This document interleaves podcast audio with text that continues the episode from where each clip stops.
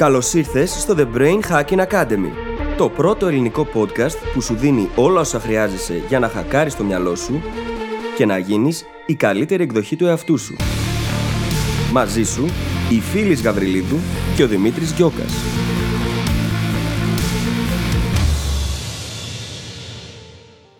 Γεια σου Brain Hacker και καλώς ήρθες σε ένα ακόμα επεισόδιο του The Brain Hacking Academy. Αυτή την εβδομάδα συνεχίζουμε κατευθείαν από την προηγούμενη, γι' αυτό αν δεν έχεις ακούσει εκείνο το επεισόδιο πήγαινε να ακούσαι το πρώτα γιατί είναι συνέχεια του ίδιου θέματος και μιλάμε για τα cognitive biases, δηλαδή την τάση που έχει ο εγκέφαλός μας για διάφορους λόγους, που αυτούς εξερευνούμε στο επεισόδιο, να βλέπει την πραγματικότητα με μη αντικειμενικό τρόπο. Στο προηγούμενο επεισόδιο καλύψαμε έξι από τα πιο σημαντικά biases και συνεχίζουμε με άλλα δώδεκα σε αυτό το επεισόδιο. Πολλά είναι εξίσου σημαντικά, καλύπτουμε και κάποια μικρότερη σημασία. Και στο τέλος του επεισοδίου δίνουμε και μια απλή αλλά πολύ σημαντική άσκηση που θα μας βοηθήσει να βλέπουμε τον κόσμο πιο αντικειμενικά, χρησιμοποιώντας τα biases που μόλις μάθαμε. Πρόκειται για ένα πάρα πολύ δυνατό θέμα και θα σου δείξει πως μερικές φορές δεν πρέπει να εμπιστεύεσαι τον εγκέφαλό σου, όσο περίεργο και αν ακούγεται. Και η αλήθεια είναι ότι αυτό ισχύει για όλους μας. Εγώ συχνά κάνω και τα δεκαοκτώ biases στα οποία αναφερόμαστε σε αυτά τα επεισόδια. Νομίζω ότι σου κίνησε αρκετά το ενδιαφέρον. Σε αφήνω να πας να ακούσεις το επεισόδιο. Καλή ακρόαση. Καλησπέρα, Φύλλις. Καλησπέρα, Δημήτρη. Τι κάνεις? Καλά, δεν άλλαξαν και πολλά. Μετά την προηγούμενη ώρα. Αυτό το επεισόδιο χωραφείται καπάκι αμέσως μετά το προηγούμενο γιατί συνεχίζεται και το θέμα. Ναι. Και γι' αυτό το λόγο, όσοι δεν έχετε ακούσει το προηγούμενο επεισόδιο, σίγουρα πηγαίνετε να ακούσετε εκείνο για να ακούσετε αυτό γιατί είναι. Στην πραγματικότητα η συνέχεια το ένα επεισόδιο μετά το άλλο. Το ίδιο mm. θέμα. Ναι, και το θέμα μας είναι και πάλι τα biases, έτσι. Όλα αυτά τα, όχι τα, οι νοητικές τάσεις, η τάση του μυαλού που έχει να ερμηνεύει τα πράγματα μη αντικειμενικά mm-hmm. για διάφορους λόγους. Ναι. Ποια ήταν τα biases που συζητήσαμε στο προηγούμενο επεισόδιο? Ήταν το fundamental attribution error, mm-hmm. η τάση να αποδίδουμε αρνητικές συμπεριφορές άλλων σε εσωτερικά τους χαρακτηριστικά. Ήταν το confirmation bias, η τάση να παρατηρούμε πράγματα που ενισχύουν τα δικά μας πιστεύω και να αγνοούμε τα αντίθετα επιχειρήματα και τις αντίθετες πληροφορίες. Το selection bias, το οποίο είναι μια γενίκευση που λέει ότι τείνουμε να βλέπουμε συγκεκριμένα πράγματα με βάση ό,τι έχουμε στο μυαλό μας. Παραδείγματος χάρη, αγοράζω ένα κόκκινο αυτοκίνητο και βλέπω συνέχεια κόκκινα αυτοκίνητα στον δρόμο. Είναι το survivorship bias, που λέει ότι τείνουμε να βλέπουμε συνέχεια τους. Τείνουμε να βλέπουμε συνέχεια αυτούς που επιβιώσανε, αυτούς που τα καταφέρανε και όχι αυτούς που δεν τα καταφέρανε στη διαδρομή, τους mm. διάσημους για παράδειγμα. Το hindsight bias που έχει να κάνει με την, με την αλλίωση που κάνουμε στο παρελθόν μας προκειμένου να κάνουμε τους εαυτούς μας να φαίνονται καλύτεροι σε εμάς, όχι απαραίτητα σε κάποιον άλλον. Και επίσης μιλήσαμε και για το misinformation effect, το οποίο μιλάει για το πώς οι μνήμες μας, αναμνήσεις μας μάλλον, αλλάζουν με βάση πληροφορίες που εισπράττουμε μετά το γεγονός.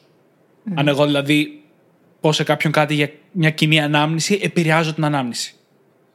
Και όχι μόνο αυτό, σε πάρα πολλούς ανθρώπους σίγουρα έχει τύχει με την παρέα τους να συζητάνε κάτι που βιώσαν όλοι μαζί και μετά από κάποια χρόνια να το θυμάται ο καθένας τελείως διαφορετικά. Συνέχεια βασικά. Συνέχεια, συνέχεια γίνεται αυτό. Συνέχεια. Και πάντα διαφωνούμε και μαλώνουμε. Μα όχι, έγινε έτσι. Και μα τι λες, τι είναι αυτά που λες. Είναι αυτό το πράγμα. Και, και επίσης θυμούνται συνήθως και διαφορετικά κομμάτια της ανάμνησης. Mm-hmm. Που έχει να κάνει με το που δίνει, που εστιάζει ο καθένας, που δίνει προσοχή ο καθένας. Ισχύει.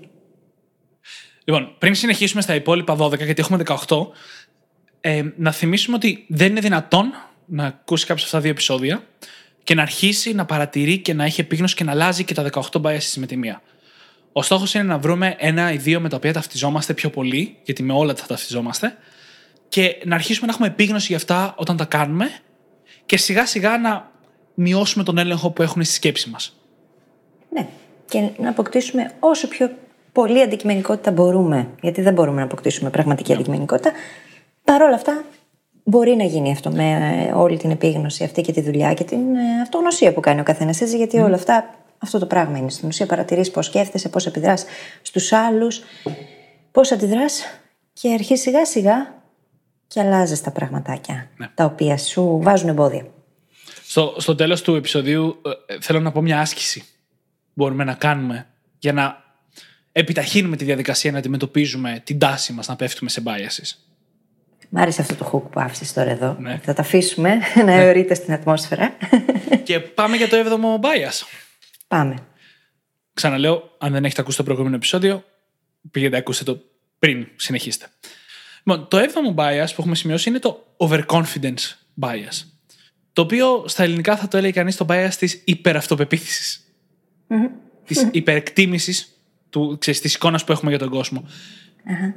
Μια πολύ ωραία έρευνα που εξήγει αμέσως θέλω να πω είναι ότι κάθε φορά που λέμε είμαι ενενήντα εννέα τοις εκατό σίγουρος για κάτι, έχουμε σαράντα τοις εκατό πιθανότητα να έχουμε λάθος. Α, εγώ δεν κάνω ποτέ λάθη. θα, έπρεπε, θα έπρεπε, αν ήμασταν αντικειμενικοί κριτές της πιθανότητας, θα έπρεπε όταν λέμε είμαι ενενήντα εννέα τοις εκατό σίγουρος, μόνο ένα τοις εκατό το φορώ να πέφτουμε έξω. Mm-hmm. Αλλά έρευνες έχουν δείξει ότι το ποσοστό αυτό αντιστοιχεί στο σαράντα τοις εκατό. Τι είναι λοιπόν, όταν αποφασίσουμε ότι κάποιο σενάριο είναι πιο πιθανό, θεωρούμε το α σενάριο πιο πιθανό από το β, τείνουμε να υπερεκτιμούμε το πόσο πιθανό το θεωρούμε. Mm-hmm. Τείνουμε να υπερεκτιμούμε την ίδια μας τη διαδικασία να βγάζουμε συμπεράσματα. Το οποίο είναι πάρα πολύ μεγάλο πρόβλημα γιατί μας εμποδίζει πολύ συχνά να λάβουμε τα μέτρα μας για να προστατευτούμε από το αρνητικό σενάριο. Mm-hmm. Ή το αντίθετο σενάριο, τέλος πάντων. Πολλές φορές, ξέρεις, βρίσκουμε τη μία λύση μόνο και άντε δύο. Και δεν πάμε πιο πέρα να δούμε και άλλες εναλλακτικές. Και επειδή έχουμε τόσο πολύ υπερεκτιμημένη την ε, αυτοπεποίθησή μας σε σχέση με αυτό, επιλέγουμε κατευθείαν αυτή τη λύση. Η οποία μπορεί να μην είναι κατάλληλη για εκείνο το διάστημα, μπορεί να μην μας ταιριάζει, να ήταν λύση που λειτουργήσε για κάποιον άλλον, οτιδήποτε μπορεί να ισχύει. Έχουμε όμως αυτή την ε, υπεραυτοπεποίθηση, τέλος πάντων, σε σχέση με το πώς βλέπουμε τα πράγματα, και καμιά φορά την πατάμε. Mm-hmm. Ή συχνά την πατάμε. Yeah. Όσο περισσότερες λοιπόν εναλλακτικές μπορούμε να σκεφτούμε και με όσο πιο αντικειμενικό τρόπο να αποφασίσουμε τελικά τι από αυτά μπορεί όντως να λειτουργήσει ή όχι, συγκρίνοντας τα υπέρ και τα κατά, για παράδειγμα, βλέποντας ποιο θα ήταν το όφελος σε κάθε περίπτωση και με βάση τα δεδομένα που έχουμε εκείνη τη στιγμή, πόσες πιθανότητες έχει να πετύχει όντως αυτό, το κάθε ένα σενάριο τέλος πάντων που έχουμε στο μυαλό μας, και να αποφασίσουμε με βάση αυτά. Παρ' όλα αυτά, τείνουμε να υπερεκτιμάμε την όποια λύση τέλος πάντων έχουμε στο μυαλό μας. Ναι. Τείνουμε να υπερεκτιμάμε τα συμπεράσματα που βγάζουμε, την πιθανότητά mm. τους. Στο ναι. επεισόδιο για το πώς να θέτουμε στόχους, είχαμε πει ότι είναι πάρα πολύ σημαντικό να κοιτάς τα εμπόδια. Mm-hmm. Να προβλέπεις τα εμπόδια, να βρίσκεις λύσεις σε αυτά πριν καν προκύψουν, προκειμένου να υπάρχει μεγαλύτερη κινητοποίηση. Το πόση όρεξη θα έχεις να κάνεις αυτή τη διαδικασία όμως, έχει να κάνει και με το τι πιθανότητα βάζεις σε κάθε σενάριο. Αν εσύ λοιπόν έχεις πει στον εαυτό σου ότι όλα θα πάνε καλά και υπερεκτιμάς την πιθανότητα να συμβεί αυτό, κατευθείαν βάζεις τον εαυτό σου στη διαδικασία να μην ασχοληθεί με το να κοιτάξεις mm-hmm. τα κακά σενάρια. Αν εσύ νομίζω ότι είναι ενενήντα εννέα είναι η πιθανότητα, αλλά στην πραγματικότητα είναι εξήντα σαράντα, αυτό μπορεί να είναι καταστροφικό. Mm. Και αυτό έχει να κάνει πολλές φορές με το γεγονός ότι δεν θέλουμε, δεν μας είναι καθόλου εύκολο να δούμε τα αρνητικά σενάρια και τις αρνητικές πλευρές και εκδοχές της κάθε ιστορίας. Ή μερικές φορές μας είναι πάρα πολύ εύκολο. Ναι. Γιατί το overconfidence bias στην πιθανότητα έχει ακριβώς την ίδια αρνητική νότα όταν είμαστε σίγουροι θα συμβεί το αρνητικό. Mm. Γιατί αν είμαστε ενενήντα εννέα τοις εκατό σίγουροι, το οποίο δεν είναι ενενήντα εννέα τοις εκατό, ότι κάτι θα πάει στραβά, χάνουμε την ευκαιρία να εκμεταλλευτούμε την πιθανότητα να πάνε τα πράγματα σωστά, να πάνε τα πράγματα καλά mm. για μας. Και τούμπαλιν. Ακριβώς. Και τούμπαλιν. Και αυτά τα δύο biases που ανέφερε μόλις τώρα ο Δημήτρης είναι το optimism bias και το pessimism bias. Δηλαδή το bias της αισιοδοξίας και εκείνο της απεσιοδοξίας. Mm-hmm. Πράγμα που το οποίο σημαίνει ότι αν εγώ είμαι υπεραισιόδοξη για το πώς βλέπω τα mm. πράγματα, τείνω να αποφεύγω να δω ή να μην βλέπω καν, να... δεν το αποφεύγω καν. Το μυαλό μου δεν με βάζει σε αυτή τη διαδικασία να δω την αρνητική τους πλευρά, οπότε όλα πηγαίνουν πάντα υπερβολικά καλά και αντίστοιχα στην απεσιοδοξία δεν βλέπω όλα τα θετικά σενάρια. Mm-hmm. Δεν μπορώ να τα δω. Το μυαλό μου είναι τυφλό σε είναι... αυτά. Οπότε... Για μια φορά ένας τρομερός συνδυασμός. Αρχικά τα optimism και pessimism bias εκφράζουν βασικά το γεγονός ότι η διάθεση που έχουμε εκείνη τη στιγμή, κάτι που μπορεί να έχει μόλις συμβεί, επηρεάζει το πόσο αισιόδοξα ή απεσιόδοξα βλέπουμε μια κατάσταση. Μπορεί να έχουμε mm-hmm. κάνει ένα καυγά στο σπίτι πριν και πηγαίνοντας στη δουλειά, μπορεί να έχουμε απεσιόδοξο bias προς μια κατάσταση. Να τη βλέπουμε πιο αρνητικά, γιατί εμείς είμαστε σε χειρότερη διάθεση. Και έρχεται από πάνω το overconfidence bias και λέει ότι άπαξ και βγάλουμε ένα συμπέρασμα ότι τα πράγματα είναι απεσιόδοξα, το θεωρούμε και σχεδόν σίγουρο συμπέρασμα. Mm-hmm. και ως αποτέλεσμα κλειδωνόμαστε σε μια πραγματικότητα η οποία έχει έρθει εκατό τοις εκατό από το κεφάλι μας. Και, και, και καλύτερα, μετά έρχεται και το confirmation bias από πάνω και μας αφήνει να βλέπουμε μόνο τα σημάδια που επιβεβαιώνουν ότι αυτό είναι η πραγματικότητα. Και αγνοούμε όλα τα υπόλοιπα. Νομίζω όσοι μας ακούνε αισθάνονται πως είναι χαμένοι μέσα σε ένα τεράστιο λαβύρινθο. Είναι... με όλα αυτά που έχουμε συζητήσει είναι... σε αυτό και στο προηγούμενο επεισόδιο. Είναι, το... είναι λίγο περίεργο όταν τα σκέφτεσαι όλα μαζί. Ταυτόχρονα, ευτυχώς, η λύση, η αρχή μάλλον της λύσης είναι σχετικά απλή, είναι η επίγνωση. Mm, ναι, είναι βέβαια. Το πενήντα τοις εκατό της λύσης. Mm. Και μετά το υπόλοιπο πενήντα τοις εκατό έρχεται περισσότερο αναπερίπτωση παρά με κάποιο γενικό τρόπο. Ωραία. Α, ας ξέρεις, τι, ξέρεις τι κιόλας, είχες πει, είχες πει κάτι κάποια, σε κάποιο επεισόδιο το οποίο είναι πάρα πολύ σημαντικό. Δεν πρέπει να εμπιστευόμαστε αυτά που μας λέει το κεφάλι μας. Ναι. Αυτό είναι το μυστικό αυτό του επεισόδιο. Γιατί να τα εμπιστευόμαστε? Από τη στιγμή που δεν είναι αντικειμενικός κριτής. Και εμείς αποφασίζουμε στην πραγματικότητα το πώς βλέπουμε τα πράγματα και τι τελικά εισπράττουμε από το περιβάλλον. Mm-hmm. Το θέμα είναι αν το αποφασίζουμε συνειδητά ή αν αυτό γίνεται υποσυνείδητα. Ναι. Αν γίνεται υποσυνείδητα, πηγαίνει από προεπιλογή σε εκείνα που έχουμε συνηθίσει. Ναι. Και στην ουσία οι πεποιθήσεις μας είναι συνήθειες, έτσι. Είναι σκέψεις που έχουμε συνηθίσει να σκεφτόμαστε.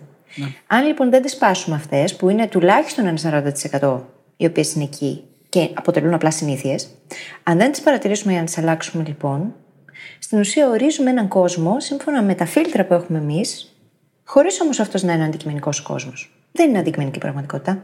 Mm-hmm. Για τον καθένα είναι τελείως διαφορετικός. Οπότε, καλό δεν είναι να mm. έχουμε λίγη παραπάνω επίγνωση όλων αυτών, έτσι ώστε να αρχίσουμε να βλέπουμε τα πράγματα αλλιώς. Όπως εμείς επιλέξουμε. Ίσως την επόμενη φορά που θα είμαστε σίγουροι ότι κάτι θα πάει στραβά, να αξίζει να δούμε σε τι διάθεση ήμασταν όταν πρωτοήρθαμε αντιμέτωποι με αυτό το που συζητάμε, να δούμε αν είμαστε σίγουροι για την πιθανότητα του να πάνε όλα στραβά και να δούμε πόσα πράγματα αγνοήσαμε και συνέχισαμε να πιστεύουμε ότι είναι όλα στραβά. Και πολλές φορές να κοιτάμε και γύρω μας, να δούμε αν το περιβάλλον στο οποίο βρισκόμαστε είναι αισιόδοξο ή απαισιόδοξο αντίστοιχα. Έτσι, γιατί και εμείς επηρεαζόμαστε από αυτό. Πολύ σημαντικό στοιχείο. Ναι, ναι. Όντως. Είναι πολύ πιο πιθανό αν είσαι σε ένα πάρα πολύ αρνητικό περιβάλλον, που βλέπει μόνο τα απαισιόδοξα μιας κατάστασης, να αρχίσεις και εσύ να σκέφτεσαι έτσι. Γιατί επηρεαζόμαστε. Θέλοντας και εμείς. Έτσι. Και ακόμα και το λεξιλόγιο που χρησιμοποιούμε για να εκφράσουμε κάποια πράγματα, για να κάνουμε συζητήσεις, επηρεάζει τον τρόπο σκέψης μας. Mm-hmm. Αν είναι θετικόστροφο ή αρνητικόστροφο, παίζει πολύ σημαντικό ρόλο.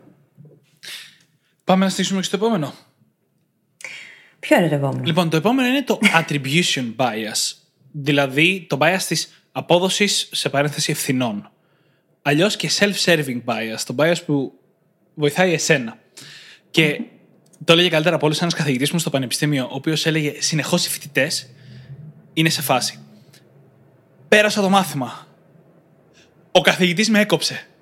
Ναι. Δηλαδή, τείνουμε να αποδίδουμε όλα τα θετικά σε εμάς. Εγώ πέρασα το μάθημα, εγώ διάβασα σκληρά και πέρασα. Και όλα τα αρνητικά στο περιβάλλον και την κατάσταση. Ο καθηγητής φταίει που, δεν, που με έκοψε, ο πολιτικός φταίει για το Β. Ξα... Κανένα πολιτικό statement, έτσι. Κανένα συγκεκριμένος πολιτικός. Αλλά τείνουμε να δίνουμε. Είχαμε εκλογές πρόσφατα. Νομίζω μας επηρεάζει αυτό, Δημήτρη, στον τρόπο που συζητάμε. Ναι, ισχύει. Τείνουμε να δίνουμε όλα τα αρνητικά στο περιβάλλον μας και δεν λαμβάνουμε την ευθύνη. Νομίζω το μεθεπόμενό μας επεισόδιο θα έχει να κάνει με το πώς πραγματικά να παίρνεις την ευθύνη σε όλα. Radical acceptance. Όχι, extreme ownership, έτσι. Ναι, ναι. Και τα δύο βασικά είναι. Ναι, και μπορεί να μην το μεθεπόμενο, γιατί μεσολαβεί και ένα επεισόδιο με ερωτήσεις. Αλλά... ναι, ναι, έχουμε και ένα επεισόδιο με ερωτήσεις από εσάς. Ναι, οπότε μάλλον σε τρία επεισόδια θα μιλήσουμε ακριβώς για αυτό. Αλλά κάνουμε αυτό το λάθος και δεν βλέπουμε πότε η επιτυχία μας δεν εξαρτάταν όντως από εμάς. Μπορεί κάποιος να μας βοήθησε, μπορεί να ήμασταν σε μια τυχερή στιγμή και αγνοούμε το πότε η αποτυχία μας, που είναι πάντα ευκαιρία για μάθηση βέβαια, αλλά πότε η αποτυχία mm-hmm. μας έρχεται από εμάς τους ίδιους. Mm-hmm. Και πώς μπορείς να βελτιώσεις καταστάσεις όταν δεν τις βλέπεις αντικειμενικά ή πώς μπορείς να αναπαράγεις επιτυχίες όταν δεν τις βλέπεις αντικειμενικά. Βλέπεις όμως πόσο εύκολα φαίνεται το extreme ownership, το ownership, τέλος πάντων, το να πάρεις την ευθύνη μιας κατάστασης από τις λέξεις απλά που χρησιμοποιείς. Πέρασα το μάθημα, κόπηκα στο μάθημα. Ναι. Εν αντιθέσει με το με έκοψε ο καθηγητής. Μπορείς να καταλάβεις ακόμα και το πώς σκέφτεται ο απέναντι από τις λέξεις που επιλέγει να χρησιμοποιήσει. Τους υποσυνείδητους τρόπους με τους οποίους βλέπει τον κόσμο. Αυτό με το με έκοψε ο καθηγητής, το έλεγε στο πρώτο έτος και χρόνια αργότερα έπιασα τον εαυτό μου, ξέρεις, όταν άρχισα να ακούω για τα biases, έπιασα τον εαυτό μου να το χρησιμοποιεί συνέχεια. Με έκοψε mm-hmm. με τρία, ξέρεις. Και το κάνουμε όλοι μας. Και αυτό και όλα. Ναι. Σημαίνει σε όλους μας. Και το πρόβλημα είναι ότι δεν μας αφήνει να είμαστε αντικειμενικοί. Ε, νομίζω ότι έχει να κάνει με το ότι δεν θέλουμε να οικειοποιηθούμε την αποτυχία επειδή τη φοβόμαστε πολλές φορές. Γιατί το να πεις απέτυχα είναι πάρα πολύ αρνητικά συναισθηματικά φορτισμένο. Και το να πεις κόπηκα, αντίστοιχα, σε βάζει να αντιμετωπίσεις μια ευθύνη την οποία ίσως να μην θέλεις να αντιμετωπίσεις. Ε, να, να είναι ένα ναι, βάρος. Ναι, ναι. Από κάπου πηγάζει έτσι, και αυτό το bias, έτσι. Προφανώς, ναι. Είναι όμως πολύ χρήσιμο να αρχίσουμε να παρατηρούμε τις λέξεις που χρησιμοποιούμε σε σχέση με τις καταστάσεις που αποτύχαμε. Γιατί μπορεί, ας πούμε, να μην μπορούμε τόσο εύκολα να κοιτάξουμε προς τα μέσα και να δούμε τι γίνεται. Mm-hmm. Υπάρχουν όμως πάρα πολλές ενδείξεις, πάρα πολλά hints στον τρόπο που συμπεριφερόμαστε, που μιλάμε. Οπότε, έχοντας επίγνωση και mindfulness, όντας δηλαδή στο τώρα και παρατηρώντας τι κάνουμε, πώς φερόμαστε, τι γίνεται, μπορούμε να αποκτήσουμε πολύ καλύτερη αντίληψη των πραγμάτων. Για το τι συμβαίνει πραγματικά μέσα μας. Ναι. Δεν ξέρω, εμένα αυτό το bias μου φαίνεται από τα πιο σημαντικά. Mm. Γιατί νιώθω ότι είναι η πραγματικότητα όλων μας. Είμαι ένοχος, είσαι ένοχη, είμαστε όλοι ένοχοι για αυτό το. Όλοι είμαστε. Ανά πάσα στιγμή, δεν θα αλλάξει αυτό ποτέ. Όσο επίγνωση και να έχουμε, πάντα κάτι θα βρίσκεται. Ναι. και, για, και γι' αυτό το λόγο, ξέρεις τι, εννοείται ότι είναι πάρα πολύ σημαντικό να παίρνουμε την ευθύνη και για τα αρνητικά. Mm. Πολλές φορές όταν μιλάμε για αυτό το bias, θέλουμε να αγνοούμε. Τα θετικά, το κομμάτι με τα θετικά, και είναι και αυτό πάρα πολύ σημαντικό. Πολλές φορές θετικά πράγματα που συμβαίνουν σε εμάς δεν είναι χάρη σε εμάς. Mm-hmm. Είναι χάρη. Πάντα είναι χάρη και σε εμάς, αλλά καταλαβαίνεις την ότι είναι χάρη στην κατάσταση, στην τύχη μας εκείνη τη στιγμή. Και αυτό είναι πρόβλημα γιατί πιστεύουμε ότι μπορούμε να το αναπαράγουμε με αυτά που εμείς κάναμε και αγνοούμε τις άλλες παραμέτρους που μας βοηθήσανε. Και γι' αυτό και πάρα α... πολύ δεν μπορούμε να αναπαράγουμε την επιτυχία σε κάποια πράγματα. Είναι αυτό που συζητούσαμε πριν δύο επεισόδια που είχε να κάνει με την ίδια την αποδόμηση. Γιατί αν θεωρούμε την επιτυχία δεδομένη και δεν ασχοληθούμε καθόλου με το να δούμε τι συνέβη, τι συνέβαλε πραγματικά στο να φτάσουμε ως εκεί, δεν μπορούμε να την αποδομήσουμε έτσι ώστε να μπορέσουμε μετά να την αναπαράξουμε και αποτελεσματικά. Οπότε σε δεύτερη, τρίτη, τέταρτη, πέμπτη φάση που μπορεί να ξαναγίνει το ίδιο και τελικά να αποτύχουμε, αυτό να μας δημιουργήσει εσωτερικά πάρα πολλές αμφιβολίες και ανασφάλειες. Ενώ δεν θα χρειαζόταν υπό άλλες συνθήκες, αν είχαμε κάνει αυτή την αποδόμηση. Οπότε και για τα θετικά και για τα αρνητικά είναι πολύ σημαντικό να κάνουμε αυτή την ανασκόπηση και να λέμε: «Οκ, τι συνέβη, mm-hmm. πραγματικά τι συνέβη όμως». Τόσο από τη δική μας πλευρά, όσο και από άποψη περιβάλλοντος, ε, συναναστροφών. Ναι. Πώς επηρεάστηκα, πώς επηρεάστηκε η κατάσταση για να φτάσει ως εκεί. Θέλω να συνδέσω ένα από τα επόμενα biases εδώ. Ε, το λεγόμενο gambler's fallacy. Το λάθος του τζογαδόρου. Έτσι λέγεται. Το οποίο, ο καλύτερος τρόπος να το εξηγήσω είναι με ένα παράδειγμα. Όλοι μας, έστω ότι προσπαθούμε να στρίψουμε ένα νόμισμα πολλές φορές. Άμα έχουμε φέρει πέντε φορές συνεχόμενα κορώνα, όλοι μας θα νιώθουμε αυξημένη την πιθανότητα στην επόμενη φορά να φέρουμε γράμματα. Αλλά κάθε φορά που στρίβεις ένα νόμισμα, η πιθανότητα είναι πενήντα πενήντα. Mm. Το gambler's fallacy λοιπόν λέει ότι νιώθουμε ότι μια πιθανότητα αλλάζει με βάση αυτά που έχουν προηγηθεί. Αλλά στην πραγματικότητα η πιθανότητα ανά πάσα στιγμή είναι η ίδια, ανεξαιρέτως με ότι έχει προηγηθεί. Το νόμισμα είναι πενήντα πενήντα, ανεξαιρέτως με αν έχω φέρει είκοσι κορώνες πριν συνεχόμενες. Και αυτό συνδέεται πολύ με αυτό που λέγαμε με το attribution bias. Γιατί πρέπει να κάνουμε αντικειμενική αποδόμηση που έλεγε η Φύλλις. Και να βλέπουμε αντικειμενικά τις συνθήκες. Γιατί τα καταφέραμε, γιατί δεν τα καταφέραμε. Για να εκτιμήσουμε σωστά τις πιθανότητες. Και το gambler's fallacy δεν ισχύει μόνο στο τζόγο, έτσι. Δεν περάσαμε το μάθημα τρεις φορές και νιώθουμε για κάποιο λόγο ότι έχουμε αυξημένες πιθανότητες να το περάσουμε τέταρτη. είναι, είναι μεγάλο μοτίβο στη ζωή μας να τείνουμε να θεωρούμε μεγαλύτερη την πιθανότητα όταν έχει προηγηθεί το αντίθετο σενάριο κάποιες φορές. Ενώ όταν έχει προηγηθεί το αντίθετο, πιθανότατα το αντίθετο είναι και αυτό που ίσως ακολουθήσει. Έτσι. Είναι πιο πιθανό, ας πούμε. Αν ακολουθούμε το ίδιο μοτίβο συμπεριφοράς, ναι, ναι. αν ακολουθούμε το ίδιο μοτίβο συμπεριφοράς από φορά σε φορά, πιθανότατα να μην αλλάξουν και πολύ τα δεδομένα, γιατί δεν μπορείς να λύσεις ένα πρόβλημα από το ίδιο επίπεδο στο οποίο δημιουργείται. Mm-hmm. Οπότε. Mm, κάπου χανόμαστε εκεί με τον Γκάμπλερς φάλαση, έτσι. Ναι. Και το θέμα είναι να μελετάμε, πάλι η αποδόμηση παίζει πολύ σημαντικό ρόλο. Η επίγνωση και η αποδόμηση. Τι λειτουργήσε και τι δεν λειτουργήσε αντίστοιχα σε κάθε περίπτωση. Γιατί αν ξέρουμε, τότε μπορούμε να πάμε και να χακάρουμε εκείνα τα σημεία τα οποία δεν λειτουργούσαν. Και να τα αλλάξουμε, να τα μετατρέψουμε σε κάτι το οποίο θα μας βοηθήσει να πετύχουμε τελικά. Και να πούμε πέρασα. Ναι.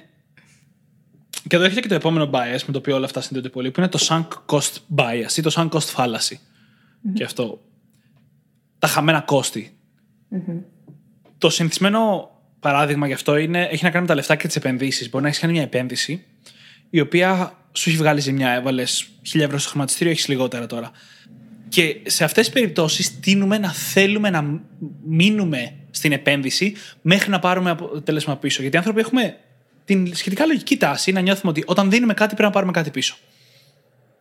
Αλλά μερικές φορές η σωστή απόφαση είναι να φύγεις και να περιορίσεις τη ζημιά, γιατί τη ζημιά θα γίνει μεγαλύτερη.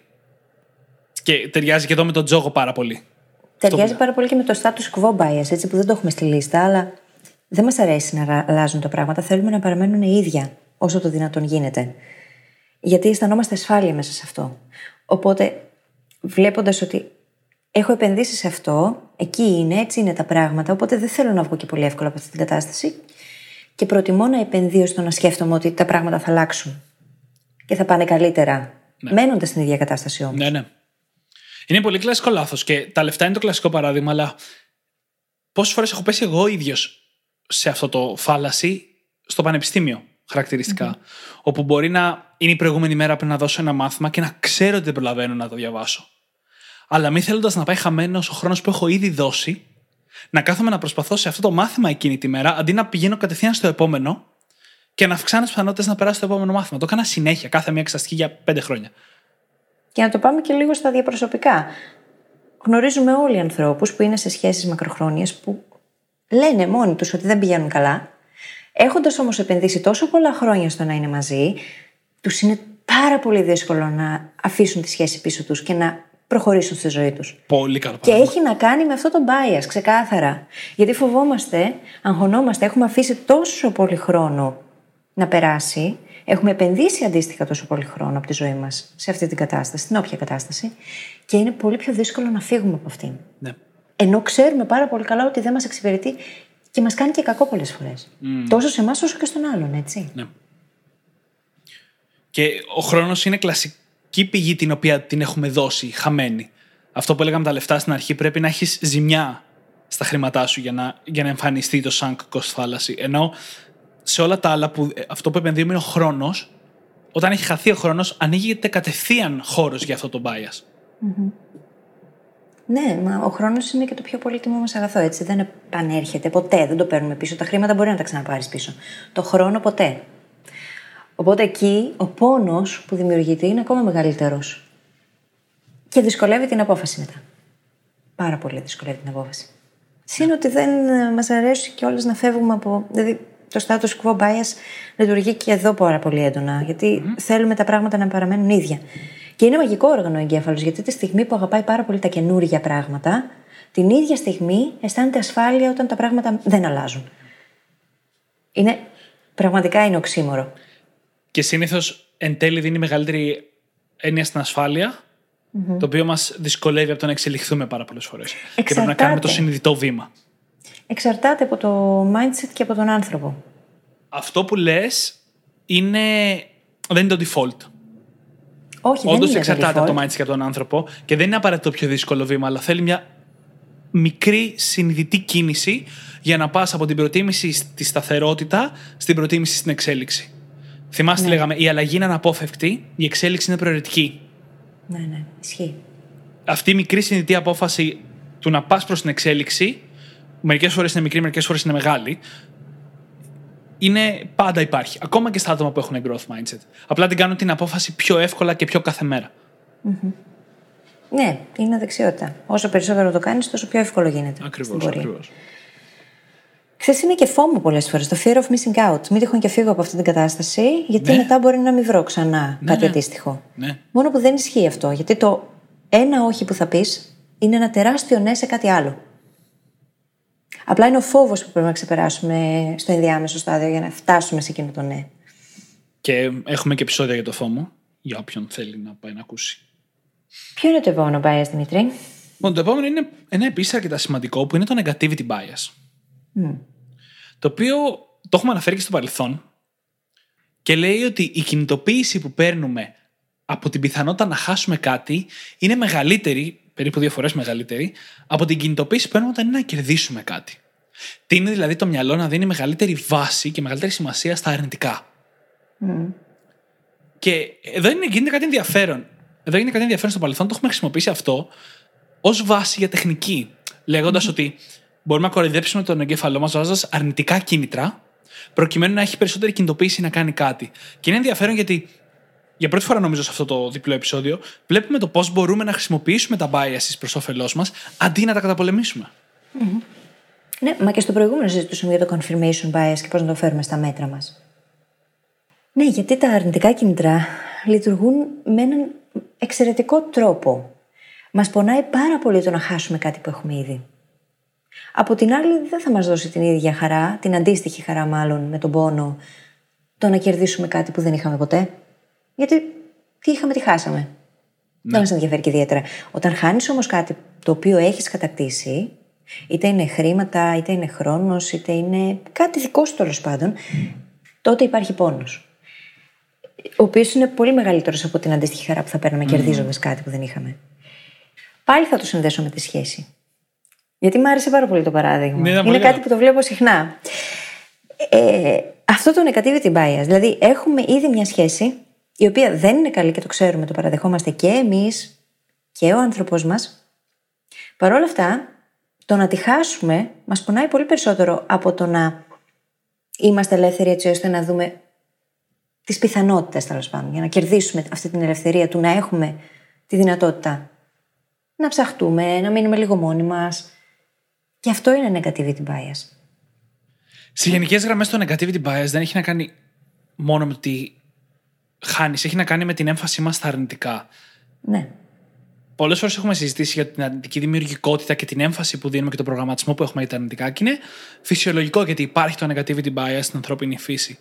Θυμίζω ότι πολλές φορές μας εμποδίζει να κρίνουμε πάλι τα πράγματα αντικειμενικά. Ναι, και με αυτή την έννοια ταιριάζει λίγο με το pessimism bias που αναφέραμε νωρίτερα. Ναι, θα μπορούσαμε μερικές φορές να είναι. Επικαλύπτονται πολλές φορές. Γιατί αυτή η τάση του μυαλού να εντοπίζει μόνο τα αρνητικά, να εστιάζει μόνο σε αυτά, δεν του επιτρέπει να δει οτιδήποτε άλλο έξω από αυτό το πλαίσιο. Και έτσι εγκλωβίζεται μέσα σε ένα αρνητικό κουτί, όπου τα πράγματα είναι πάντα μαύρα και δύσκολα και σκούρα, και δεν έχει τη δυνατότητα να δει οτιδήποτε έξω από αυτό το οποίο να μην υπάγεται σε, αυτές τις, σε αυτά τα χαρακτηριστικά, τέλος πάντων. Mm-hmm. Και εκεί είναι που βάζουμε ακόμα περισσότερα εμπόδια στον εαυτό μας, γιατί δυσκολευόμαστε να δούμε πιθανότητες. Είναι όλα έτσι και έρχεται μετά ξανά και το confirmation bias και επειδή ακριβώς έχουμε όλη αυτή την αρνητικότητα μέσα μας, βρίσκουμε τρόπους να την επιβεβαιώσουμε από το περιβάλλον, γιατί ο εγκέφαλος δεν μπορεί να παρατηρήσει τίποτα άλλο έξω από αυτά τα οποία πιστεύουμε ήδη και βλέπουμε. Και όλο αυτό γίνεται μια ωραία αυτοεκπληρούμενη προφητεία και ένας τεράστιος φαύλος κύκλος που αν δεν σπάσει, απλά θα συνεχίσει να διαιωνίζεται. Και θα βλέπουμε μοτίβα να επαναλαμβάνονται ακόμα και αν οι άνθρωποι και οι καταστάσεις γύρω μας αλλάζουν. Τέλειο. Confirmation bias πάλι, έτσι. Ναι, όλα επανέρχονται ξανά και ξανά. Είναι σαν τα mental models. Ναι. Ίδια λογική. Βασικά τα biases, τα biases και... είναι κατηγορία mental models. Ναι, ναι, ναι. Δηλαδή όταν μιλάμε για mental models και... ξέρεις, μικρές κανόνες και λογικές που έχουμε στο κεφάλι μας, τα biases είναι κάποια από αυτά. Λοιπόν, πάμε τώρα σε ένα επόμενο. Θέλω να μιλήσουμε για το projection bias. Mm-hmm. Το bias της προβολής, το οποίο έχει να κάνει με το ότι τείνουμε να υπερεκτιμούμε πόσο πολύ θα έχουμε τις ίδιες προτιμήσεις στο μέλλον. Hint, δεν θα τις έχουμε. Και πώς αυτό μας οδηγεί στο να παίρνουμε εμείς σωστές αποφάσεις σήμερα για μας στο μέλλον. Έχουμε μιλήσει με τη Φύλλη στο παρελθόν για το πώς είναι σχεδόν αδύνατο να κάνεις σχέδια για πάνω από πέντε χρόνια μακριά. Δεν ξέρουμε ποιοι άνθρωποι θα είμαστε και τι θα θέλουμε σε πέντε χρόνια. Προσωπικά μου είναι αδύνατο να κάνω σχέδια για πάνω από ένα χρόνο και μετά. Ναι. Πολλές φορές παίρνουμε αποφάσεις γι' αυτό. Και είναι πάρα πολύ σημαντικό να έχουμε επίγνωση γι' αυτό, γιατί υπάρχουν κάποιες αποφάσεις οι οποίες είναι υψηλοαναπόφευκτες και πάνε κόντρα σε αυτό, όπως παραδείγματος χάρη τον άνθρωπο με τον οποίο θα περάσουμε την υπόλοιπη ζωή μας. Mm. Είναι μια απόφαση που οι περισσότεροι θα πάρουμε κάποια στιγμή, αλλά είναι λάθος να λαμβάνουμε ως δεδομένο ότι θα θέλουμε τα ίδια πράγματα σε πέντε χρόνια και ότι ο άλλος άνθρωπος θα θέλει τα ίδια πράγματα που θέλει σήμερα σε πέντε χρόνια. Και ένα μεγάλο ποσοστό των σχέσεων που αποτυγχάνουν και των διαζυγίων κτλ. Είναι γιατί οι άνθρωποι εξελιχθήκανε σε διαφορετικά άτομα τα οποία δεν τα βρίσκανε.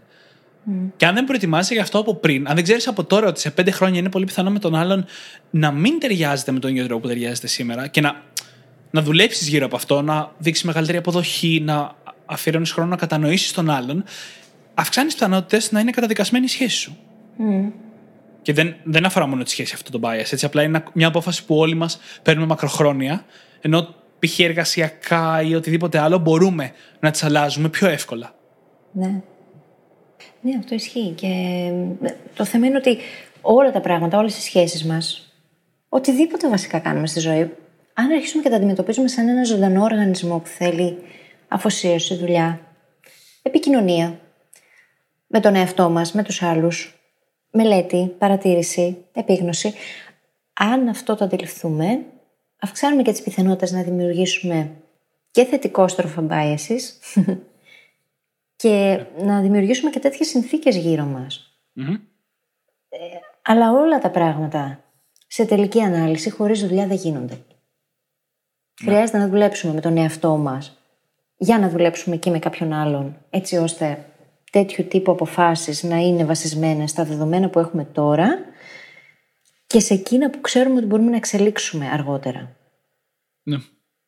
Και γενικά μια τακτική γύρω από το projection bias συγκεκριμένα είναι να μην προσπαθούμε να εγκλωβίσουμε τον εαυτό μας σε αποφάσεις. Όπως είπα, την απόφαση για τη σχέση κατά πάσα πιθανότητα θα την πάρουμε και για αυτήν πρέπει να προετοιμαστούμε. Αλλά πέρα από αυτήν, υπάρχουν τρόποι να παίρνεις αποφάσεις για πιο βραχυπρόθεσμα διαστήματα και να προετοιμάσαι για το γεγονός ότι θα αλλάξουν τα θέλω και οι προτιμήσεις αργότερα. Και είναι σημαντικό να το ξέρουμε αυτό, να έχουμε την επίγνωση από τώρα μάλλον, για να μπορούμε να πάρουμε αντίστοιχες αποφάσεις. Mm-hmm. Πάμε να δούμε ένα άλλο αγαπημένο. Ποιο είναι το άλλο αγαπημένο τώρα, γιατί νομίζω ότι γεμίσαμε εδώ μια λίστα με πάρα πολλά αγαπημένα. Το outcome bias. Οκ, okay, ναι. Το οποίο... Ταιριάζει απόλυτα με αυτό που συζητούσαμε τώρα. Το οποίο λέει πρακτικά ότι στο μέλλον τείνουμε να, να κρίνουμε τις αποφάσεις που έχουμε πάρει με βάση το αποτέλεσμα και όχι με τις συνθήκες που υπήρχαν την ώρα που τις πήραμε, τις αποφάσεις. Mm. Και είναι λογικό να συμβαίνει. Έτσι, παίρνουμε μια απόφαση, περνάει ένα χι διάστημα, έρχονται τα αποτελέσματα αυτής της απόφασης και κρίνουμε αν ήταν η σωστή ή λάθος απόφαση. Αλλά αυτό τη δεξιότητα καλλιεργεί όντως. Γιατί όταν θέλουμε στο παρόν ή στο μέλλον να πάρουμε αποφάσεις, το αποτέλεσμα δεν το ξέρουμε. Υπάρχει αβεβαιότητα. Πάντα υπάρχει αβεβαιότητα. Το μόνο που έχουμε ανα πάσα στιγμή είναι η απόφαση που καλούμαστε να πάρουμε και τα δεδομένα που έχουμε για αυτήν. Συνεπώς, με το να ασχολούμαστε να κοιτάμε τις αποφάσεις μας με βάση τα αποτελέσματα, όχι ότι δεν πρέπει να το κοιτάμε, αλλά δίνουμε πάντα έμφαση μόνο σε αυτό. Mm. Με το να συνεχίσουμε να κοιτάμε λοιπόν μόνο αυτό, προσπαθούμε να καλλιεργήσουμε μια δεξιότητα που δεν γίνεται, γιατί δεν υπάρχει μαντεία, δεν μπορείς να μαντέψεις το μέλλον. Ενώ η δεξιότητα που θα πρέπει να καλλιεργούμε είναι το να μπορούμε ανα πάσα στιγμή με ό,τι δεδομένα έχουμε να πάρουμε τις καλύτερες δυνατές αποφάσεις. Mm. Οπότε πρέπει να γυρίσουμε πίσω νυφάλι πλέον και να δούμε τι δεδομένα είχα εκείνη τη στιγμή, το και το. Τι απόφαση πήρα αυτήν. Και επίσης, επειδή κοιτάμε το παρελθόν, είναι πολύ σημαντικό να μην πέσουμε στο hindsight bias και yeah. να προσπαθήσουμε να τα κάνουμε όλα πιο καλά για μας. Το ήξερα. Το ήξερα ότι θα συμβεί. Δεν το ήξερες. Είναι πολύ ωραία και εγωιτευτική παγίδα το outcome bias. Το να κρίνουμε εκ του αποτελέσματος. Ναι. Το γεγονός όμως ότι κρίνουμε εκ του αποτελέσματος πάρα πολλές φορές μας βάζει σε, σε μονοπάτια που δεν είναι πάρα πολύ θετικά για εμάς. Γιατί με ποια δεδομένα πάρθηκε η απόφαση. Θα μπορούσε να έχει βλάψει κάποιον άλλον. Τι δεδομένα είχα πραγματικά. Δηλαδή το αποτέλεσμα από μόνο του δεν λέει τελικά και πάρα πολλά. Γιατί πρώτον δεν το γνωρίζαμε εκ των προτέρων και δεύτερον το ότι κάτι πήγε καλά δεν σημαίνει ότι ήταν και η καλύτερη απόφαση που πήραμε. Αντίστοιχα. Ναι. Γιατί μπορεί όντως να ήταν βλαβερό για μας τελικά αυτό που αποφασίσαμε να κάνουμε ή για κάποιον άλλον. Να μας πήγε πίσω στην εξέλιξή μας. Μπορεί να μας ε, έβαλε μέσα οικονομικά. Απλά για να πετύχουμε. Και αυτό... Ένα παράδειγμα πολύ ωραίο που σκέφτηκα είναι όλος ο κόσμος που κατηγορούσε τον εαυτό του μετά την κρίση mm-hmm. που δεν είχε λάβει αποφάσεις για να είναι έτοιμος για την κρίση. Ναι, οκ. Okay, θα μπορούσαμε να έχουμε προετοιμαστεί με τον έναν τρόπο ή με τον άλλον. Αλλά δεν υπήρχε κανένα δεδομένο που να οδηγεί αυτή την απόφαση για τους περισσότερους. Μα δεν είχε ξαναγίνει. Δεν είχαμε Ακριβώς. mental models για αυτό το πράγμα. Δεν υπήρχαν νοητικά μοντέλα για να το στηρίξουμε. Πώς μπορούσες να περιμένεις τι θα γίνει έτσι ώστε να πάρεις αυτές τις αποφάσεις για να προετοιμαστείς? Είναι και αυτό ένα bias. Λέγεται normalcy bias. Δεν είναι μέσα στη λίστα μας. Το οποίο λέει ότι αρνούμαστε πολύ να προετοιμαστούμε για καταστροφές και για αρνητικά σενάρια τα οποία δεν έχουν συμβεί στη ζωή μας ή που δεν, τα έχουμε, που δεν έχουν συμβεί στο παρελθόν, τέλος πάντων. Στο δικό ναι, μας παρελθόν. Δεν χρειάζεται να αυτομαστιγωνόμαστε. Αυτό είναι ναι. το, το ρεζουμέ. Ότι εκ του αποτελέσματος δεν μπορούμε να κρίνουμε πραγματικά την απόφαση που πήραμε, αν ήταν καλή ή mm-hmm. κακή. Γιατί πήραμε ανά πάσα στιγμή την καλύτερη δυνατή απόφαση που μπορούσαμε με τα δεδομένα που είχαμε διαθέσιμα εκείνη τη στιγμή. Έτσι γίνεται συνήθως. Κανείς δεν έχει πρόθεση να κάνει κακό. Ναι. Ακόμα και αν κάνει. Η πρόθεση πραγματική, πάντα υπάρχει τρόπος να την δικαιολογήσει μέσα του με κάποιο, mm. με κάποιο καλό κίνητρο, τέλος πάντων. Αν ξεκινήσουμε λοιπόν από αυτή την προδιάθεση ότι τα πάντα έχουν ένα θετικό κίνητρο, ανεξάρτητα ναι. από το τι βλέπουν γύρω ή οτιδήποτε, δεν μπορούμε να κρίνουμε το αποτέλεσμα. Ε, εγώ δεν θέλω να μιλήσω για κίνητρα, γιατί δεν πιστεύω ότι δεν υπάρχουν κακές προθέσεις. Ε, εμένα το, ε, το νέμα σε, όμως... σε πολύ βα... ε, δεν έχει mm. να κάνει με, το, με τις προθέσεις τις αρνητικές. Ε, μιλάμε για τα πολύ, πολύ βαθιά και ψυχολογικά κίνητρα, τα οποία βασίζονται σε κάποια έλλειψη που μπορεί να, ας πούμε, μπορεί κάποιος να κάνει πράξεις οι οποίες είναι κατακριτές επειδή έχει έλλειψη αγάπης. Κάπως έτσι το εννοώ, δηλαδή. Δεν εννοώ όπως... Όπως είπα, δεν πιστεύω ότι δεν υπάρχουν κακές προθέσεις. Δηλαδή, μπορούμε να, το, να ψάξουμε όσο πιο βαθιά γίνεται για να τις εξηγήσουμε, αλλά κάποιες προθέσεις είναι κακές. Χωρίς να θέλω να ορίσω ποιες είναι και δεν είναι, δεν είναι ηθικό το ζήτημά μου εδώ. Αυτό που θέλω, το, το ζήτημα όμως είναι ότι οι αποφάσεις, με όποια είναι η δικιά μας πρόθεση, ορίζονται από τα δεδομένα που έχουμε εκείνη τη στιγμή, όχι από το αποτέλεσμα. Το αποτέλεσμα είναι μόνο χρήσιμο για να γυρίσουμε προς τα πίσω και να δούμε αν υπήρχαν άλλα δεδομένα που θα έπρεπε να έχουμε μαζέψει και δεν μαζέψαμε. Ανεξάρτητα με τις προθέσεις. Γιατί ξαναλέω, ξέρεις, δεν πιστεύω ότι πάντα οι προθέσεις είναι καλές. Είναι πολύ πιο συχνά από ό,τι νομίζουμε, βέβαια. Ναι. Υπάρχει ένα άλλο mental model, το οποίο λέγεται το ξηράφι του Handlon, Handlon's Razor, το οποίο mm. λέει ποτέ μην αποδίδεις σε κακία κάτι που μπορεί απλά να αποδοθεί ηλικιότητα. Έτσι λέει. Είναι όλα πολύ σχετικά, Δημήτρη. Και όπως συζητούσαμε και στο προηγούμενο, στο προ-προηγούμενο επεισόδιο, δεν έχουμε όλα τα δεδομένα ποτέ, οπότε δεν μπορούμε να ξέρουμε. Πραγματικά δεν μπορούμε να ξέρουμε. Ναι, ναι. Ακόμα και ναι. τις καλύτερες των πράξεων, δεν μπορούμε να ξέρουμε με τι προδιάθεση γίνανε. Και ναι. το αντίστροφο. Πραγματικά δεν μπορούμε να ξέρουμε. Δεν έχουμε όλα τα δεδομένα. Εννοείται. Λοιπόν, πάμε παρακάτω, γιατί φοβάμαι ότι ο χρόνος περνάει. Τρίτο επεισόδιο θα βγει σε λίγο, το ξέρεις. Όχι, όχι, δεν έχουμε σχόλια. Okay. Έχουμε προχωρήσει. Λοιπόν, ε, έτσι και όσο έχουμε κάποια λίγο πιο μικρά τώρα. Mm-hmm. Το ένα που θεωρώ εγώ σημαντικό είναι η κατάρα της γνώσης, το curse of knowledge. Mm. Το οποίο bias πρακτικά λέει ότι εγώ δεν ξέρω κάτι, τώρα το μαθαίνω, γίνεται κτήμα μου και περνάει πολύς καιρός. Φτάνεις κάποια στιγμή σε ένα σημείο που δεν μπορείς να διανοηθείς ότι κάποτε δεν το ήξερες. Ακόμα και αν η λογική σου τη θυμάται αυτή την εποχή, δεν, δεν μπορείς συναισθηματικά, έτσι, νοητικά να το διανοηθείς. Και αυτό δημιουργεί διάφορα προβλήματα, όπως δυσκολία να κατανοήσεις κάποιον άλλον. Να συνεννοηθείς με κάποιον, να δημιουργεί προβλήματα στην επικοινωνία. Mm. Γιατί αυτά που ξέρουμε εμείς δεν σημαίνει απαραίτητα ότι τα ξέρουν και άλλοι. Και αν έχουμε φτάσει εμείς στο σημείο που δεν μπορούμε να διανοηθούμε πώς είναι να μην τα ξέρεις, τότε αυτό προκαλεί προβλήματα. Και νομίζω ότι αυτό εμφανίζεται πολύ πιο συχνά από ό,τι θα νομίζαμε. Σε επαγγελματικούς χώρους, στο σχολείο, όπου άτομα πιο έμπειρα ή με περισσότερη εμπειρία σε ένα συγκεκριμένο τομέα σε αντιμετωπίζουν διαφορετικά από ό,τι θα σε βοηθούσε, τέλος πάντων.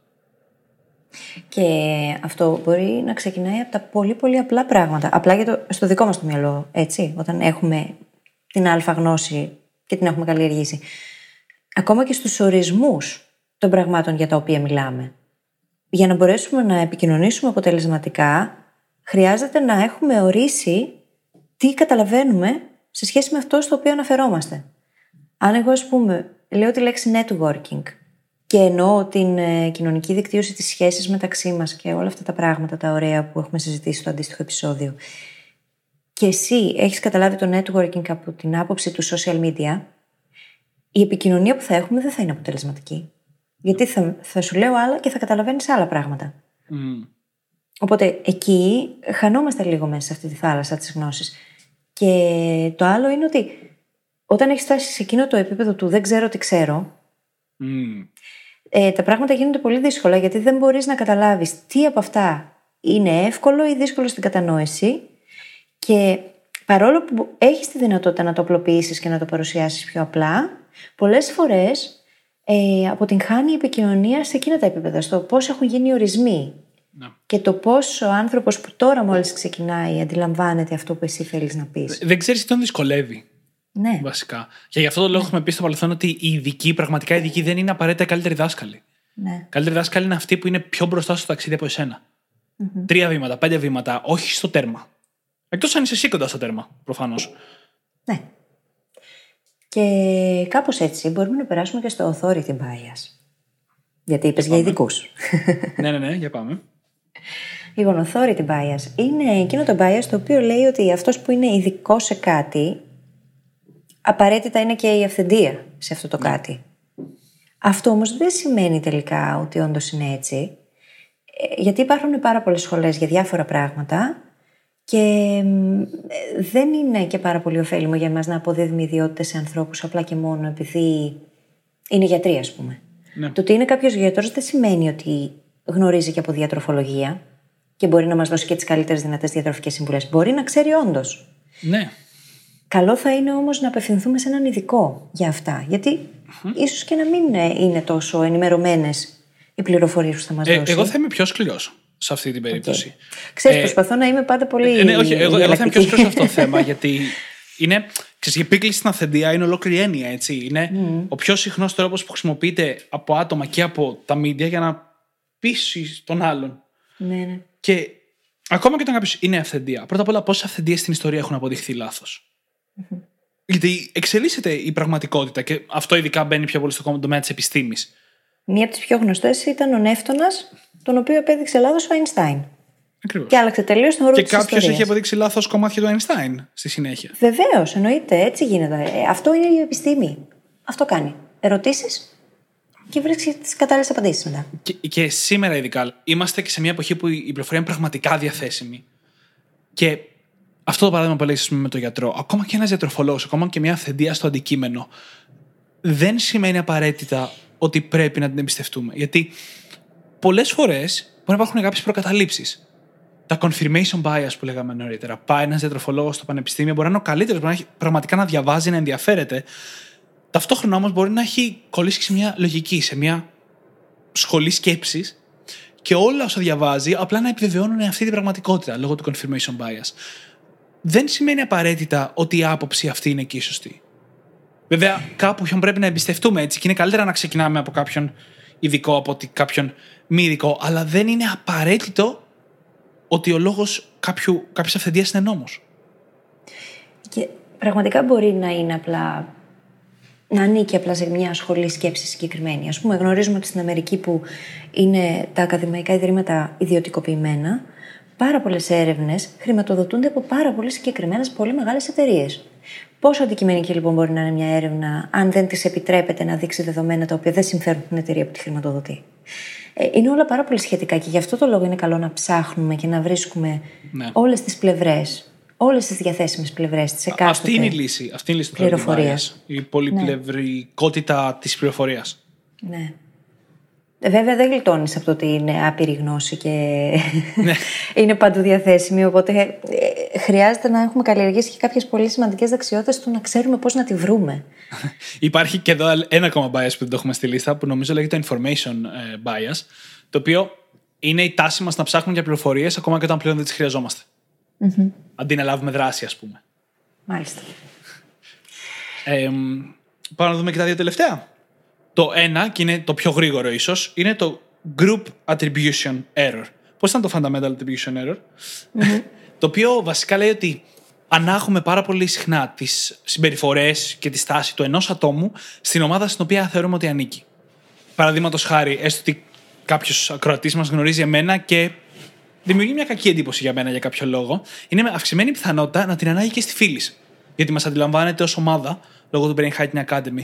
Και είναι και ο λόγος που πάρα πολλές φορές οι εταιρείες αναγκάζονται να βάλουν ένα κειμενάκι που να λέει οι απόψεις του ατόμου δεν εκφράζουν απαραίτητα και τις απόψεις της τάδε εταιρείας. Ναι, ναι. Γιατί ο κόσμος κάνει αυτή την αναγωγή πάρα, πάρα πολύ εύκολα. Όλοι μας κάνουμε αυτή. Όχι ο κόσμος. Εμείς. Εμείς είμαστε ο κόσμος. Όχι, εγώ είμαι θύμα, θύμα και ένοχος για όλα αυτά. Είμαστε όλοι θύματα αυτών των πραγμάτων, γιατί έτσι λειτουργεί το μυαλό. Και αυτό είναι το ωραίο τώρα που γίνεται εδώ πέρα, γιατί όταν έρχεται κάτι στο συνειδητό, έχουμε τη δυνατότητα να το παρατηρήσουμε και να αρχίσουμε να το αλλάζουμε. Mm-hmm. Και άφησα για τελευταίο κάποιο το οποίο βρίσκω λίγο πιο έτσι ζούμερο, το οποίο είναι το zero sum bias. Και πολύ συνοπτικά, zero sum είναι όταν κάτι, μια κατάσταση, πάντα κάποιος κερδίζει, πάντα κάποιος χάνει. Έτσι είναι, ας πούμε, το χρηματιστήριο. Για να αγοράσω εγώ μια μετοχή, κάποιος άλλος την πουλάει. Αν βγάλω εγώ λεφτά, κάποιος άλλος χάνει. Πολλές καταστάσεις στη ζωή είναι zero sum. Πραγματικά πολλές είναι, δεν είναι ψέμα αυτό. Πολλές άλλες δεν είναι όμως. Και τείνουμε οι άνθρωποι να αντιμετωπίζουμε τις καταστάσεις σαν να είναι zero sum, σαν το άθροισμα να είναι μηδέν. Αυτό σημαίνει κατά λέξη. Mm-hmm. Ενώ πάρα πολλές καταστάσεις είναι win-win, μπορούν να κερδίσουν και οι δύο. Και αυτό το βλέπουμε πάρα πολύ συχνά, πιστεύω, όταν αυτό που θα λέει κανείς στο θόνο και στη ζήλια. Mm-hmm. Όταν πιστεύουμε ότι ο άλλος δεν θέλουμε να τα καταφέρει, αντί να τα καταφέρουμε εμείς. Όταν θέλουμε να πάρουμε την κατσίκα του διπλανού. Που λέμε. Όταν το γρασίδι του διπλανού είναι πιο πράσινο το δικό μας, ας πούμε. Ναι. Μπορούμε να έχουμε και δύο κατσίκα. Πάντα μου άρεσε αυτή η παρομοίωση. Γιατί θα μιλούσαμε στο podcast για κατσίκες, πραγματικά δεν το φανταζόμουν πριν από τριάντα επεισόδια. ε, είναι και σημάδι ότι γινόμαστε πιο άνετοι για να μιλάμε για κατσίκες. Λοιπόν, εννοείται, ναι. Λοιπόν, συγκέντρωση. Το ζήτημα είναι ότι πάρα πολύ συχνά η επιτυχία κάποιου άλλου δεν σημαίνει απαραίτητα αποτυχία δικιά μας. Όχι, ίσα ίσα μπορεί να σημαίνει και επιτυχία δικιά μας. Ναι, και η επιτυχία δικιά μας σημαίνει απαραίτητα ότι πρέπει να πατήσουμε πάνω στην αποτυχία κάποιου άλλου. Mm-mm. Δεν είναι πάντα το άθροισμα μηδέν. Πάρα πολλές καταστάσεις είναι win-win. Πάρα πάρα πάρα πάρα πολλές. Αυτό είναι μία από τις θεμελιώδεις αντιλήψεις οι οποίες έχουν καλλιεργηθεί πάρα πολύ στην κοινωνία μας, στην κοινωνία του ατομικισμού, και έχουμε χάσει λίγο το νόημα και συνδέεται άμεσα με όλα όσα συζητήσαμε στο networking, στο επεισόδιο για το networking. Ναι, ναι, ναι. Είναι, είναι βασική αρχή του networking ότι πάρα πολλές καταστάσεις μπορεί να είναι win-win. Και ένα παράδειγμα, είμαστε εδώ και φίλοι, έτσι. Θα μπορούσαμε να πέφταμε σε αυτό το bias όταν γνωριστήκαμε και να λέμε ότι στην Ελλάδα, ας πούμε, στο αντικείμενο που θέλουμε να ασχοληθούμε, είμαστε οι εγώ ή εσύ. Mm-hmm. Αλλά αποφασίσαμε να ενώσουμε τις δυνάμεις μας και να βγάλουμε κάτι μεγαλύτερο και από τους δυο μας. Το οποίο θέλω να πιστεύω ότι είναι το podcast. Μα τα πάντα γίνονται καλύτερα μέσα από τις συνεργασίες.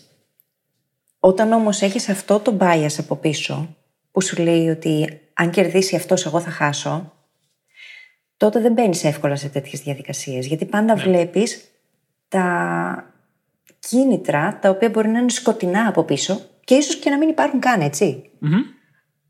Βέβαια, εκεί μπορεί να την πατήσεις κιόλας πολλές φορές, αν δεν σκέφτεσαι με αυτόν τον τρόπο. Αν το ξέρεις αυτό, εννοώ, ναι, και ναι. αποφεύγεις να σκέφτεσαι με αυτόν τον τρόπο και πάντα λες: OK, πώς μπορούμε να κερδίσουμε όλοι από αυτή την κατάσταση. Ναι. Επειδή λοιπόν δεν σκεφτόμαστε όλοι έτσι και υπάρχει αυτό το zero sum bias για πάρα πολλούς ανθρώπους, υπάρχουν και πολλές περιπτώσεις που, OK, μπορεί κάποιος να φάει και τα μούτρα του. Ναι. Αυτό δεν σημαίνει όμως ότι δεν τίποτα χρειάζεται. Τίποτα που να, να λέμε εδώ δεν είναι απόλυτη αλήθεια, έτσι. έτσι. Βεβαίως, εννοείται. Δεν υπάρχει κάτι που να είναι απόλυτη αλήθεια. Πάντα θέλει κριτική σκέψη κάθε περίσταση. Ναι, ναι. Λοιπόν, για να μην το παρακάνουμε με τον χρόνο, θέλω να πω λίγο την άσκηση που θα πρότεινα σε κάποιον. Την είχα ξεχάσει. Ναι, την οποία. Είδες το hook. Την οποία θέλω να. Άρχισα να εφαρμόζω και εγώ τώρα που το σκέφτομαι. Επίσης, εκείνο που έλεγα στο networking το έκανα. Ε, Θέλω να εφαρμόσω και εγώ την άσκηση και είναι η εξής. Θα έγραφα σε ένα χαρτί, σε ένα πινακάκι ίσως, τα... αν όχι όλα τα biases που αναφέραμε, τα σημαντικότερα. Φαίνεται κιόλας όπως πήγαμε το επεισόδιο ποια είναι τα πιο σημαντικά. Δέκα σίγουρα από αυτά, έτσι. Confirmation, attribution, fundamental attribution. Και κάθε φορά που θα βρισκόμουν μπροστά σε... στο να κρίνω μια κατάσταση ή να πάρω μια δύσκολη απόφαση, θα έπαιρνα αυτή τη λίστα και θα τα κοιτούσα ένα-ένα και θα έλεγα: σε αυτή την κατάσταση έχω πέσει στο fundamental attribution error. Και αν ναι, πώς και γιατί. Έχω κατηγορήσει κάποιον για κάτι ιστορικό που μπορεί να μην ήταν. Έχω σε μένα δώσει χάρη ενώ δεν θα έπρεπε. Mm-hmm. Και πηγαίνοντας κομμάτι-κομμάτι τη λίστα, και μόνο η ερώτηση αναφορά και στο επεισόδιο με τις ερωτήσεις. Και μόνο η ερώτηση «Έχω πέσει σε αυτό?» και αν ναι, πού θα μπορούσα, μας βάζει να επεξεργαστούμε την απόφαση, την κρίση μας τόσες φορές και με τόσα διαφορετικά φίλτρα, που είναι σίγουρο ότι το αποτέλεσμα θα έρθει πολύ πιο σωστό και καθαρό στο τέλος. Και μπορούμε να συνδυάσουμε τεχνικές και να αρχίσουμε να κάνουμε journaling. Όλες αυτές τις ερωτήσεις, να γράφουμε για αυτές ή να ηχογραφούμε τον εαυτό μας να μιλάει στο κινητό και να τα ακούμε εκείνη την ώρα. Εδώ έρχεται το podcast και βγάζει έτσι όλες τις τεχνικές μαζί. Αισθάνομαι ότι βομβαρδίσαμε τον κόσμο με πάρα πολλά πράγματα σε αυτό το επεισόδιο και στο προηγούμενο. Ναι. Ευτυχώς το σπάσαμε στα δύο. Ευτυχώς. Ναι, ναι. Λοιπόν, ήρθε η ώρα να το κλείσουμε όμως. Τέλεια. Λοιπόν, ξέρετε ότι όπως πάντα μπορείτε να βρείτε τις σημειώσεις του επεισοδίου στο site μας, στο brain hacking academy dot g r. Και θα σας ζητήσουμε να πάτε στο iTunes, στο Stitcher, το Overcast, το Podbean ή όποια άλλη εφαρμογή podcast έχετε βρει και μας ακούτε, να αφήσετε εκεί ένα φανταστικό πεντάστερο review, γιατί έτσι βοηθάτε το podcast να ανέβει και να φτάσουμε τα χίλια downloads την εβδομάδα που θέλουμε. Μας φτιάχνετε τη διάθεση και μεγαλώνουμε και την παρέα. Και θυμίζω πριν κλείσουμε ότι είπαμε πάρα πολλά σε αυτά δύο επεισόδια. Επικεντρωθείτε σε ένα ή δύο και ξεκινήστε με την επίγνωση σε αυτά. Όλα μαζί δεν πρόκειται να γίνει με τη μία. Όχι, και εμείς είμαστε στη διαδρομή, έτσι, μαζί σας. Εννοείται. Δεν ξέρουμε τους εαυτούς μας. Λοιπόν, καλή συνέχεια. Καλή συνέχεια.